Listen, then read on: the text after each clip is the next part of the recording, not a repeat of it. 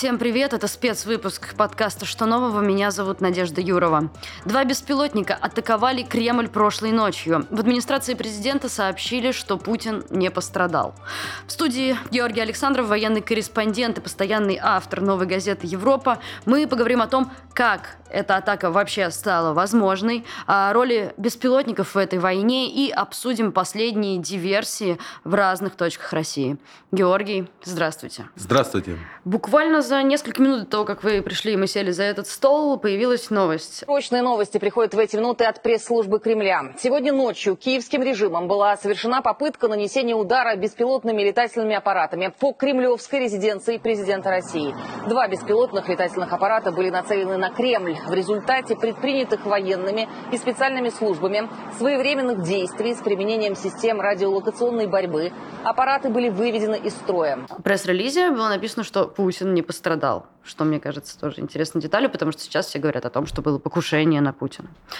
Как вам кажется, как это вообще могло произойти? Ну, на самом деле, мне тоже большим, кажется большим вопросом, как это могло случиться, с учетом того, что в последнее время довольно много беспилотных летательных аппаратов со стороны Украины долетало до Московской области. Mm-hmm. И, собственно, а, вопрос об опасности для центра Москвы стоял довольно остро. Мы знаем, что и власть к этому готовилась потому что российская власть расставляла на крышах зданий э, зенитно-ракетные комплексы, mm-hmm. видимо, именно опасаясь того, что какой-то аппарат прилетит. Mm-hmm. Сложно сейчас говорить о том, что конкретно произошло. Мы не знаем ни о том, какие аппараты mm-hmm. были использованы, ни что там конкретно как-то удалось сбить. Но, конечно, это крайний позор для страны, что э, при системе обороны многоступенчатой, многоэшелонированной удается таким летательным аппаратам попадать в самое сердце столицы. То есть чисто технически очень сложно объяснить, как это происходит. А мы не знаем, какой использовался дрон, понимаете? Ага. То есть э, если тут может быть две возможности: либо запуск с территории Украины, угу. тогда это какой-то большой летательный аппарат, ну сравнительно большой, то есть это не маленький, как мы себе представляем, дрон с крылышками, да, такой,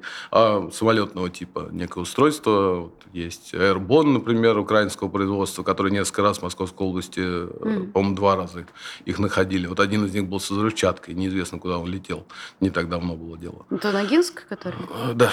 Угу. Вот. Соответственно, говоря о том, как, что, что там произошло, мы не можем сейчас точно пытаться угадать, э, не имея слишком, ну, не имея нужной информации для угу. этого. Либо это могло запускаться что-то какими-то людьми с территории России могло запускаться, и тогда, конечно, мог использоваться маленький какой-то дрон. Другой вопрос, что вокруг Кремля действительно действует бесполетная зона, и, по идее, обычные гражданские дроны туда просто не могут пролететь. Они как бы либо падают, либо улетают обратно к человеку, который их запускает. Угу. Видимо, использовался дрон защиты от РЭБ, это радиоэлектронная борьба, да, то есть э, против различных устройств, которые противодействуют дронам. Угу. Вот, но такие устройства есть. И американцы поставляли Украине довольно большое количество разных типов беспилотников, которые тоже защищены от э, помех радиоэлектронных Земли. Вопрос в том, как это пролетело. Да? То есть, э, если это пролетело с Украины, то оно должно было пройти значительное расстояние. То есть, там больше 400 километров с самой крайней точки до Москвы. Соответственно, пропустили все э, рубежи обороны. Вокруг Москвы есть э, несколько таких зон круглых ПВО, которые, в общем, отвечают за то, чтобы сбивать, э, так сказать, нелегально пролетающие объекты, но никто не смог. Давайте попробуем дождаться, какая будет еще информация, потому что украинцы традиционно не берут на себя ответственности за подобного рода, так сказать, ситуации или происшествия, и посмотрим, кто что будет говорить. У меня сейчас в руках появился компьютер, э, потому что мы сделали небольшую паузу. Пришло видео, которое я предлагаю сейчас Георгию посмотреть вместе с нами. Вот здесь видно, собственно, аппарат и как он взрывается прямо над шпилем, да, над флагом. Над флаг, рядом с флагом. Да. Как вам кажется визуально, что все-таки это может быть? Ну, это очевидно самолетного типа э, беспилотный аппарат, угу. видимо, бензиновый двигатель у него, так судя по всему. Он похож на украинского производства UJ-22 Airborne, угу. которыми собственно, происходили, как мы уже говорили, атаки на Москву и другие, на Подмосковье и другие регионы России. Выглядит, как будто это какая-то подготовка была, нет? Вполне вероятно, почему нет? Просто смотрели, где можно пройти ПВО. То есть это же запускаются одни аппараты, и там, где они могут пролететь, потом корректируется полет Я правильно понимаю, что они пролетели там, где их не смогли сбить ПВО, с этим ничего не сделали, и они смогли... Ну, ведь никто не знает, где они пролетели на самом ну, деле. Да, То есть да. э, вопрос-то в том, что Странно, что мы к этому, мы, там, Россия к этому не готовилась, потому что это было абсолютно логично, и Украина никогда не скрывала о том, что есть большой запас э, дронов, и Украина, там, мне вот э, украинский полковник ВС в запасе Роман Светан рассказывал, что количество дронов исчисляется тысячами Украины на данный момент. И производство там очень большое, там 100 единиц, может быть, больше единиц в день выпускается. Угу. То есть, если будет использовано большое количество таких дронов, то точно абсолютно будет прорыв э, российской ПВО. И сейчас стоит вопрос о том, как, собственно, дальше действовать э, в связи с праздником приближающимся и парадом. Вот, да, что... то есть э, Красная площадь же в этот момент была перекрыта в ну, связи ну, видимо, с подготовкой да. к параду. А, окей, да, действительно, а что? Будут ли отменять парад, как вам кажется? Ну, я этого не знаю, но ясно, что угроза есть. И, в общем, по-хорошему, если мы боимся за жизнь людей и, собственно, сохранность Красной площади и Кремля, то, наверное, имел бы смысл российским властям задуматься об отмене этого мероприятия. Уж слишком будет э, велика угроза. Есть какое-то ощущение, что все ждали какого-то такого громкого прецедента к 9 мая, а случилось это сейчас. Э, я сейчас конспирологическую теорию высказала, или есть какой-то намек на то, что это правда может быть так? Не, ну может быть все проще. Может быть те аппараты, про которые мы говорили ранее, просто не смогли долететь по каким-то mm. причинам. Одного из них, например, кончилось топливо, mm. а этот долетел, да, то есть AT, я так понимаю, что их там было два. Картинку mm-hmm. у нас показывает один пока на данный mm-hmm. момент. Ясно, что это акция устрашения. Другой вопрос, э, как бы насколько серьезно это может повториться. Потому что если будет использован, как мы говорили, там десятки или сотни дронов, то, конечно, последствия будут а гораздо а более серьезные. смогут ли пролететь десятки или сотни дронов? Смогут. Же... Чем больше будет лететь, тем больше сможет пролететь. Э, там именно смысл в том, что чем э, меньше мишеней, тем их проще отслеживать радаром и, ну, прочим, в общем, вооружению mm. и сбивать. Mm-hmm. Чем их летит больше, тем больше целей, и тем сложнее. Вообще дрон очень сложно улавливается радаром. Он летит на маленькой, может лететь на маленькой высоте, может на большой. Арбон может до 6 тысяч километров, если я не ошибаюсь, лететь но может на очень маленькой, буквально на несколько десятков метров. И он становится практически незаметен. Он все-таки меньше, чем самолет, значительно по размеру. У него там размах крыльев около 4 метров, по-моему. Mm-hmm. То есть это такое устройство, которое, в общем, мало заметно. И если будет лететь много, то, конечно, какие-то пролетят. Что-то собьют, но, опять же, здесь мы вот не видим, что он сбит. А, российские власти утверждают, что благодаря, так сказать, системе безопасности они как-то смогли остановить, но здесь мы видим, что он долетел, куда летел. То есть он взорвался именно над Кремлем, и, видимо, рядом, не знаю, если целью был российский флаг, то, видимо, они почти в него попали.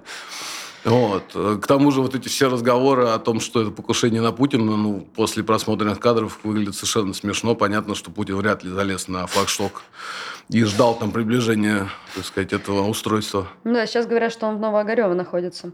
А если мы предположим, что ну, десятки, например, этих дронов смогут попасть в черту города, какой урон могут они нанести в такой ситуации? Каждый из них может нести, если это Airborne, он может нести до 20, если я не ошибаюсь, килограмм взрывчатки. И да, это очень серьезно. То есть э, это может привести к человеческим жертвам и разрушению сооружений, зданий, до чего угодно, объектов. Э, тем более, что если будет по Красной площади, например, в этот момент следовать военная техника, то это вообще вдвойне будет неприятно, потому что, собственно, она тоже может каким-то образом гореть.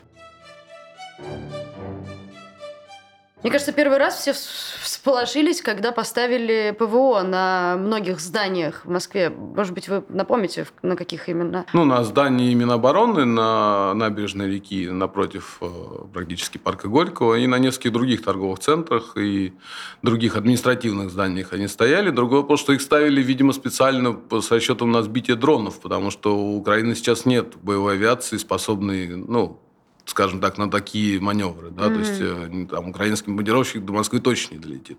А вот беспилотники вполне долетают, как мы видим. И, как оказалось, эти комплексы, которые устанавливались зенитно-ракетные, не способны нормально им противостоять. По-моему, за полчаса или за час до новости, э, которую мы сейчас обсуждали, Собянин сказал, что в Москве запретили запускать дроны. Почему только сейчас? По закону в России возможно запускать только очень небольшие устройства, то есть, э, которые не могут нести, конечно, никакой взрывчатки, там, с очень небольшим весом. То есть фактически все запуски вот этих вот больших э, сложных БПЛА, они вне закона. То есть так или иначе можно запрещать сколько угодно, но украинцам сейчас сложно что-то запретить, запускать в сторону России. Про инциденты с беспилотниками в целом поговорим. 29 апреля в Севастополе из-за атаки беспилотника загорелись резервуары с Столполевым и начался крупный пожар. Сегодня ночью в поселке Волна Краснодарского края загорелся резервуар с нефтепродуктами в результате атаки беспилотника. И вообще эти инциденты исчисляются уже как будто бы десятками. Если не сотнями, я бы сказал. А как вам кажется, как беспилотники изменили ход войны, и есть ли против них эффективное оружие? Ну, на данный момент понятно, что обе страны активно используют беспилотники. То есть Россия – это герань, ну, шахет иранский, у Украины это большое количество разных номенклатур подобного рода устройств. Но надо заметить такую вещь. Мы не знаем точно все-таки, что и кто запускал. Потому что многие сообщения о том, что где-то обнаружен упавший или сбитый или кем-то поврежденный беспилотник, э, мы не понимаем, о каком устройстве идет речь. Если говорится о большом военном беспилотнике, тогда, естественно, понятно, что это атака на какой-то объект в России. Но иногда это может быть маленькая вот эта вот э, игрушечная практически вертушка, но с камерой, которая тоже дает информацию и вполне может служить для разведывательных целей угу. Украины. Вот. Э, по поводу количества, ну, смотрите, на Крым были атаки, по крайней мере, так российская власть говорила, сразу десятками дронов. То есть они там говорили о том, что у них 6 сбито ПВО, там 4 сбито РЭП. То есть прям вот десятки за один раз а, атакуют. Понятно, что это может привести к серьезным последствиям. Как мы видим, уже взрываются объекты довольно серьезные. Да? То есть оставить без э, горючего, как э, украинская сторона утверждает, Черноморский флот, это, конечно, была большая радость для Киева. Ну да, российская сторона тоже использует, э, активно использует дроны. В основном это иранские шахеды, и они в большом количестве сбиваются украинские ПВО. То есть Украина научилась э, работать с подобного рода устройствами. В основном вот за последнее время, то, что последние несколько дней были сообщения, они утверждают, что они практически все эти шахеды сбили. Соответственно, в России, видимо, ситуация гораздо хуже, потому что либо мы не знаем о том, что российское ПВО что-то сбивает э, на территории России, либо они падают как-то сами, эти э, беспилотники, из-за того, что у них там по различным причинам. Да? Вот. И пока, насколько я понимаю, ситуация, вот исходя из последних новостей, конечно, далеко не в пользу России. Еще из новостей последних в Брянской области произошло два случая подрыва железнодорожных путей. В связи с этим хочется поговорить про диверсию в целом. А, давайте сначала попробуем объяснить, что такое вообще диверсия. Ну, с точки зрения российского законодательства, насколько я понимаю, это подрыв, пожар, ну, поджог, либо другое уничтожение объектов или имущества, связанное с подрывом экономической, э, как там, ужасные. Формулировки из Уголовного кодекса невозможно запомнить. А, ну, в общем, с подрывом экономики, либо обороноспособности России.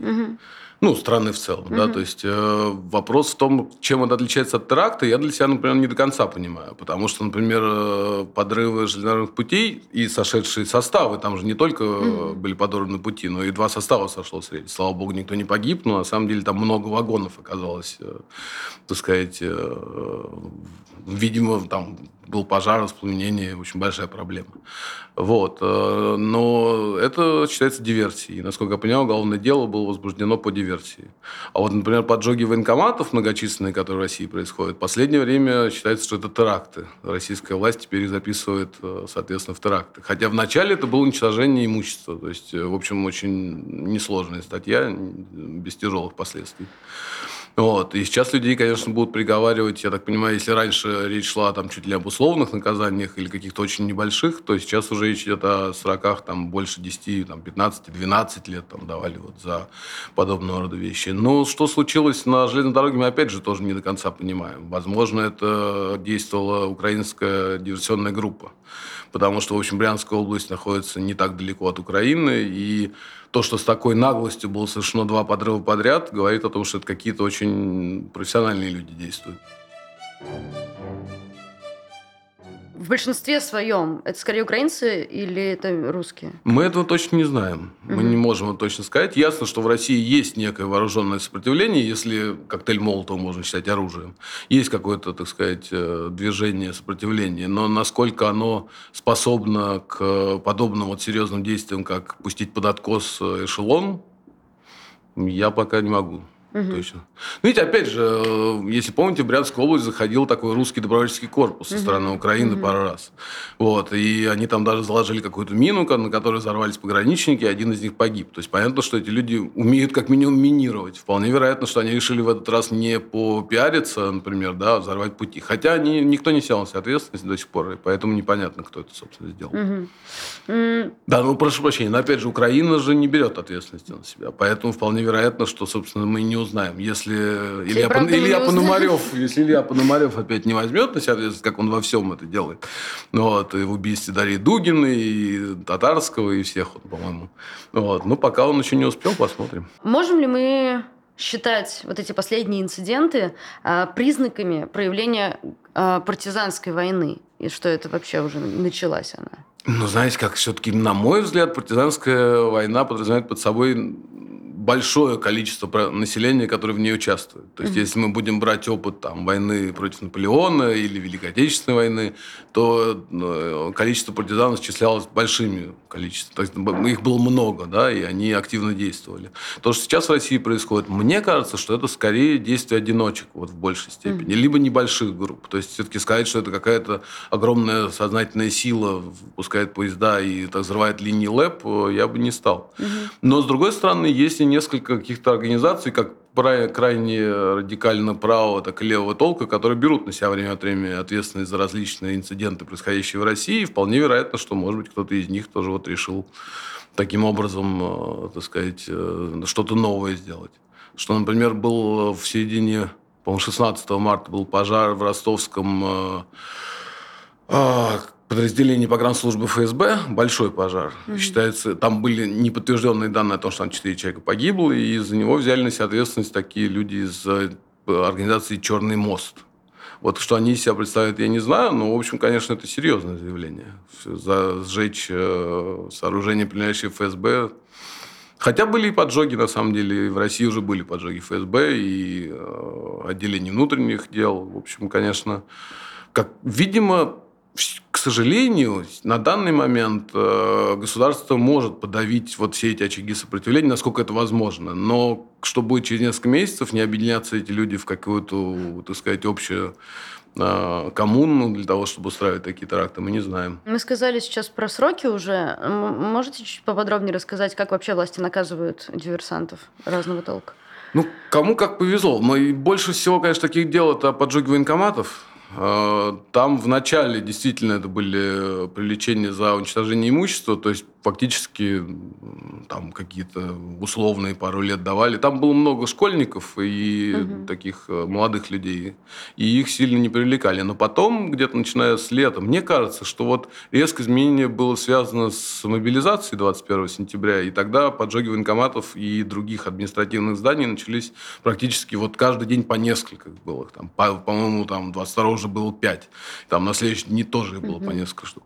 Соответственно, после этого, видимо, власть решила ужесточить всю эту историю. И Министерство обороны тоже заявляло, что теперь это будут э, считать как теракт. Ну вот, и теперь 40 будут уже там, насколько я помню, приговоры, там лет по 12 дают. Угу. И это одиночкам. Если будет группа, то будут давать больше, потому что Уголовный кодекс подразумевает, что это отягчающие обстоятельства. Как эти атаки комментируют э, украинские власти вообще в Украине? Ну, то есть понятно, что ответственность они на себя не берут в большинстве случаев. Как комментируют? Ну, официально не берут, да. Угу. различные эксперты, конечно, радуются. Вот, говорят о том, как у них удачно все это получилось, рассказывают, а, собственно, о том, что, чем это могло быть сделано. Поэтому, в общем, довольно странно не брать на себя ответственность, когда использован украинский дрон. Да? А То почему? Есть, э, почему они не берут ее на себя? Знаете, мне сложно судить, э, говорить за украинские власти. Есть предположение, что международное сообщество критически относится к перенесению военных действий на территории России. Mm. Может быть, как бы Украина просто не хочет э, вообще признаваться в том, что она какое-то отношение имеет э, к подобным ситуациям. Может быть, другие какие-то э, аргументы у этой страны. Не, не могу вам точно сказать, почему. Ну, не комментируют. Видимо, считают, что им это не, не особо выгодно. Да? Я слышал такую позицию, что россияне очень много лет утверждали, что их там нет, да, то, что мы туда не лезем и ничего не делаем. Украина теперь придерживается подобной позиции тоже, что мы тоже никуда не лезем, мы тоже ничего у нас нигде нет. Как мы можем оценить последствия этих диверсий, насколько они эффективны? в масштабах? Ну, понятно, что подрыв нефтехранилищ, которых было уже много. Понятно, что атаки идут на нефтехранилища. То есть, и вот подобные атак уже их было несколько, и они эффективны. Конечно, это серьезно подрывает, э, скажем, там... Я не знаю, для чего использовалось это горючее. Но если говорить о том, что оно должно было быть использовано в военных целях, то, в общем, конечно, это вызовет проблему российской армии, потому что поставки из Крыма идут на на ту территорию, собственно, из Тамани то же самое, это все близкий регион. И все эти нефтехранилища важные, то есть они, конечно, нужны для того, чтобы обслуживать э, нужды армии. Насколько подрывы поездов, я думаю, что это малоэффективно на данный момент. Но если это будет происходить часто, если они будут через день подрывать, то, конечно, во-первых, поезда будут, э, так сказать, страшно без охраны пускать. Ну, вот, а во-вторых, э, тогда будут закрываться ветки железнодорожные. Как правило, сход поезда с рельс приводит к тому, что движение по этому месту, так сказать, на какое-то время э, останавливается, и после этого поезда не смогут идти. А Брянская область, как мы говорили, рядом с Украиной, там явно идут передвижения каких-то товаров, нужных для фронта. Угу. Ну, вот тоже, тоже ГСМ. То есть. Как вам кажется, вообще партизанская война в России возможна? Ну, наверное, теоретически, да, опыт-то большой есть у России. Так сказать, всегда Россия славилась партизанщиной. И, собственно, при въезде в город Брянск стоит огромная стела, когда написано, что это город партизанской славы. Думаю, что возможно. Вопрос в ее эффективности. Потому что она по факту как-то сейчас идет. Это разрозненный протест. Э, если брать все случаи вместе, то, конечно, их очень много происходит. Если просто вот посмотреть перечисление там, поджогов, э, подрывов, каких-то других вещей, то они происходят часто.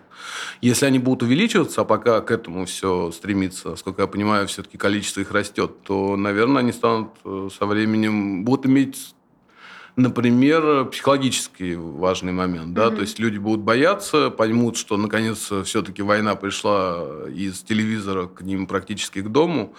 Например, после того, мы вспоминали визиты русского добровольческого корпуса в Брянскую область, там же происходили сходы местных жителей, которые требовали их, собственно, каким-то образом от этого всего дела огородить.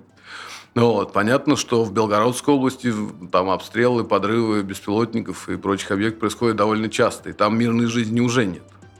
Вот. Насколько теперь это будет, э, например, для столичного региона серьезно? Ну, наверное, да. Как бы, если у нас над Кремлем взрывается огромное устройство и горит крыша а, вот, одного из э, кремлевских зданий, то, наверное, люди будут бояться. И после этого может измениться уже, так сказать, ситуация политическая. Ну, посмотрим, как дальше будет. Георгий, спасибо вам большое. Благодарю вас. Спасибо. Вы смотрели или слушали спецвыпуск подкаста «Что нового?». Пожалуйста, подпишитесь на наш канал. Мы очень сильно стараемся отрабатывать самые важные темы а, повестки оперативно. И это поможет вам не пропускать новые видео, и нам, и нашему каналу развиваться. Спасибо, что вы с нами. Ваша новая газета «Европа».